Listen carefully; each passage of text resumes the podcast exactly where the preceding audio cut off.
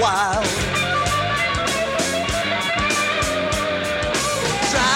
you crazy. They're keeping you up all night long. You better turn on your radio, dial up the John show, because I said so. Hello and welcome, or welcome back, as the case may be, to Because I, John Rosemond, your host, because I said so. Yes, this is the one and only sole podcast on the entire World Wide Web where you will hear the truth about psychology and the mental health professions in America from a psychologist, moi, who is licensed by the North Carolina Psychology Board, who regrets the day they ever gave me a license. If you're a returning listener, you already know that. And you know why that is. If you're a brand new listener, you will find out. Uh, for more information, you can go to either of my websites, johnrosemond.com or parentguru.com. And I also have a weekly Substack that you can find at substack.com. Um, all of it's fascinating, of course. When in the early years of my career as parent guru to the stars, as I began coming to grips with the realities of a child's nature and the need for firm discipline, I coined the term benevolent dictator or dictatorship to describe the ideal parent attitude. Well, perhaps I was not the first person to use the term, but I was certainly the first person to use the term in a child rearing context. Children needed parents, caregivers who were benevolent dictators, I said, as often as I could be heard. Through my nationally syndicated newspaper column, my talks, later my books, loving authority figures, I'm talking about, who enforced their instructions and their rules who meant exactly what they said and stood ready to enforce what they said. Well, this was the late 1970s, early 80s. Psychological parenting propaganda filled the air, filled the airways, and filled the shelves of bookstores. It also filled the heads of parents, teachers, and even pediatricians two fantasies formed the centerpiece of this propaganda. And by the way, you're hearing my dog bark. If you occasionally during this podcast hear a dog bark, it is my dog. And my dog is a toy schnauzer, seven and a half, approximately on any given day, schnauzer. And um, uh, her name is Hannah, and she is a little over two years old and she is a puppy, as are all schnauzers until they're about five or six. And um, the small ones, that is, the small ones, the minis and the miniatures and the micros and the toys. Uh, but anyway, my only alternative is to uh, lock Hannah behind a door uh, while I do this podcast. And uh, uh, I just am not going to do that. So occasionally you may hear Hannah bark. Uh, she identifies as a Doberman pinscher and um, believes that her job is to uh, protect us. so uh, it's just the way it is. Uh, anyway, two fantasies uh, form the center of this psychological parenting propaganda. The first being the children were inherently good. Cue the laugh track, please. Secondly, that even young children could be reasoned with. Again, cue the laugh track. I was fighting City Hall. I was swimming against a rising tide. I was trying to stop a flood with a fly swatter. Around this same time, I spoke at a preschool in Charlotte, North Carolina, and brought the parents gathered there the good news, the benevolent dictatorship. Afterwards, the director of the preschool informed me that she had she known, had she known, had I known, John, that I was going to tell parents to lord it over their children, she would not have invited me into her territory. uh, had I told parents to lord it over their children? No. I had not, at least not in the sense in which she meant it. I had told them to insist upon obedience from their children Research had already shown that obedience and happiness went hand in hand. The more obedient the child, the higher the child scored on scales of uh, self contentment. And uh, certainly, by the way, obedient children are a blessing to their parents, by the way. They are a blessing to their parents, but you should want your child to be obedient, not because it makes your job easier, but because obedience is in your child's best interest. A person who willingly submits to legitimate authority, no matter how old the person is, or the nature of the authority in question, whether it's military, corporate, educational, or the authority of a parent. A person who willingly submits to legitimate authority is much better off. Oh, I should include God in that list. A person who willingly submits to legitimate authority, corporate, military, educational, parental, God, is much better off in every respect than a person who does not. We even have words for people who refuse to submit to legitimate authority. Sociopath is one of them. In another sense, however, I had told the parents of that preschool to lord it over their children. Indeed, parents should act like lords of the manor. You've probably seen Downton Abbey. You've seen how the lord of the manor, Lord Robert Crawley, Lord Robert Crawley, is portrayed. He's not a raving lunatic who beats his household staff with a cane if they do not please him. Charles Dickens has been dead for over a hundred years, folks. Lord Crawley is compassionate, understanding, patient, and all those sorts of good things, but he expects his staff to do what is expected of them without being micromanaged and no less. And that pretty much describes a good parent. He or she is compassionate, understanding, patient, etc., but also expects his children, her children, to do what is expected of them and do it properly and no less.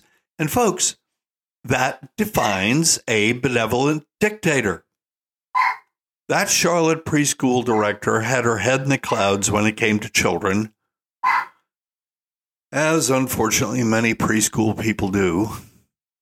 She idealized children. She regarded them romantically. She was convinced that children were good by nature and that they only did bad things because they didn't know any better. Cue the laugh track, please. My message to her parent community that fateful evening grated against her fantasies, and when she approached me afterwards, she was on the edge of being furious. John, Had I known that you were going to come here and tell my parents to be to lord it over their children, I would not have invited you here. Okay, all right. Well, I'm sorry to be the bearer of bad tidings, folks, but children are not good by nature. Human beings are not good by nature. They are not good congenitally. They do not come into the world, you know, with little halos above their heads. I'm going to prove that to you in one short sentence. One. Count it. Here it is. You do not have to teach a child to be bad. You do not have to teach a child to be bad. Bad comes naturally to a child because human beings are bad by, vir- by virtue of their nature. They are inherently, congenitally, from the get go, bad. You must teach a child to be good. In fact, you must first force a child to stop being bad before you can teach the child to be good. And when I use the term force, folks, it's another word that the parenting left uh, j- just abhors. It drives them up a wall. Force. That's the truth. You have to force a child to stop being bad before you can teach the child to be good. But I'm not talking about spankings or any other sort of physical stuff. You have to force with the force of your personality and the force of your commitment to the child and the force of your purposefulness in this child's life and the force of your confidence in the legitimacy of your authority. You must force a child to stop being bad before you can teach the child to be good. Well, the Charlotte preschool director and people like her think that in saying such things about children, the truth about children, that is, I reveal that I do not like children. No, that's the way those people think. If I think children are bad by nature, I must not like them. That's how they think. Which is, I hope I don't really need to say this, that's absolutely absurd. That if I think children are bad by nature, I don't like them? Well, I don't like some of the things they do, and some children are more likable than others. But as a group, I do not dislike children. I, yeah, I mean, it almost sounds trite. I like children. I mean, even that sounds trite and absurd. But I do. I like children. I like being around them. I like, you know, goofing around with them because they're goofy and, and, uh, and yours truly is kind of goofy at the age of 76. I've been goofy all my life. And as the inimitable Van Morrison has said, it's too late to stop now.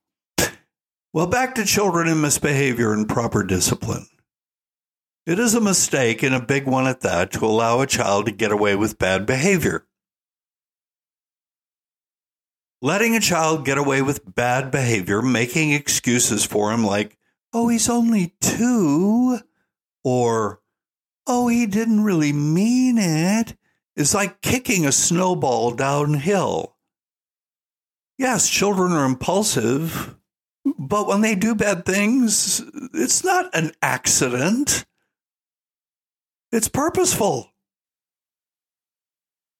And if you don't understand that, then you're going to kick a snowball downhill, and the snowball will quickly become an avalanche. You have to nip bad behavior in the bud. Your great grandmother said that. It was the truth. You must let a child know early on. Bad behavior won't be tolerated. I'm not talking about jumping up and down, screaming and yelling. That person, uh, I, that sort of parent's a nutcase. Um, by the way, I've been there, done that. Uh, you know, many, many years ago, many, many years ago, uh, I let the frustration of my children's uh, misbehavior get to me at times, and I would jump up and down and act like a maniac. But then I realized no, I have to be the adult in the room. And please, please don't tell me. I have so many women. They come up to me and they go, John, I'm, I'm a yeller. You're a yeller? what does that mean? I mean, like you have some yelling gene? You know, some yelling biochemical? You, you, you need a uh, you need a pill because of your yelling? Uh, what does that mean? You're not a yeller. Just resolve to be the adult in the room. you have to let a child know misbehavior won't be tolerated, much less ignored. Yeah, that's what the mental health community in America, they started saying in the late 60s. I was in graduate school. Oh, just ignore bad behavior. It'll stop. No, it won't. No, it won't. And furthermore, it can't be ignored. It's annoying. It sometimes is infuriating, but although it's annoying and infuriating, you must not act like it is annoying and infuriating. You must act like the adult in the room, and you must do so with calm determination. For more on all that, I recommend yes, this is a, uh, a disgraceful self promotion.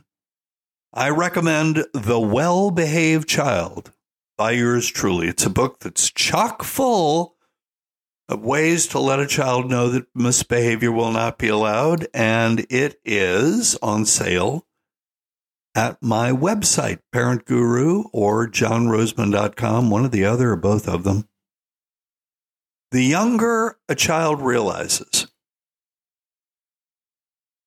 in other words, the younger a child is when he realizes that you're not going to tolerate bad behavior, the better for all concerned, child included. Allow me to give an analogy. You don't let a six month old puppy pee in your house and say and do nothing, do you? No.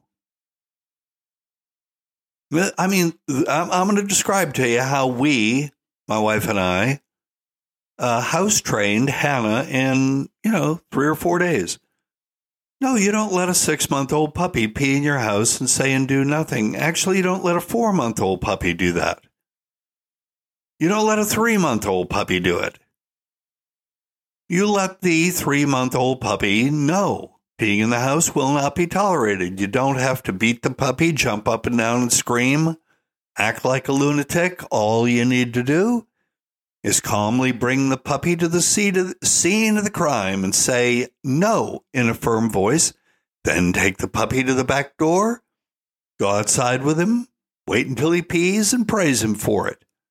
Several repetitions of that, and the puppy, three months old, gets it. Folks, human children are smarter than puppies.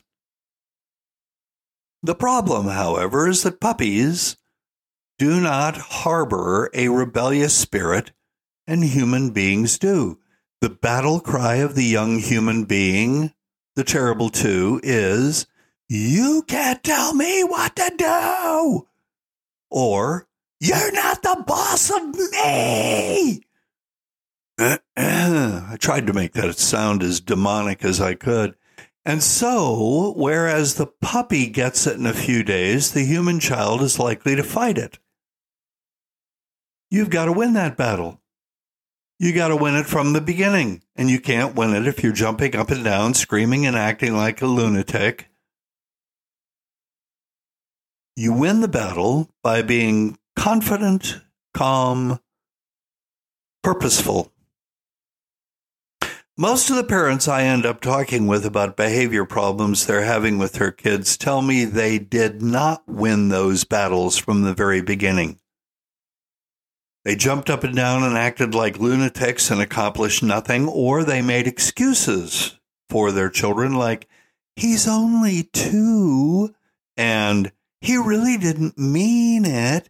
And the snowball grew into an avalanche and everyone in the family, by the time the parents come to me, is caught up in the avalanche in one way, shape, or form. And they want me to get them out. Over the years, I've gotten pretty good, in fact, at helping people extract themselves from avalanches of that sort. But the pain of getting caught up in an avalanche of that sort could have been avoided had the parents simply understood that if you give a human child an inch, the inch becomes a mile in no time at all, and at that point, the child is off and running, and all bets are off. And that, folks, is a wrap. You've been listening to Because I Said So with your host, John Rosemond. Look up my Substack, look up my, uh, uh, what do they call them? Websites. and, folks, above all else, play, oh, please please, if you enjoyed this, and I hope you did because I did, uh, and if I do, then there is an increased likelihood that you will, of course. If I don't, the opposite is true. Um, anyway, please tell your friends and join us again. And in the meantime, keep on rocking in the free world because, folks, if we don't keep rocking it, we're in grave danger of losing it. Merry Christmas, y'all.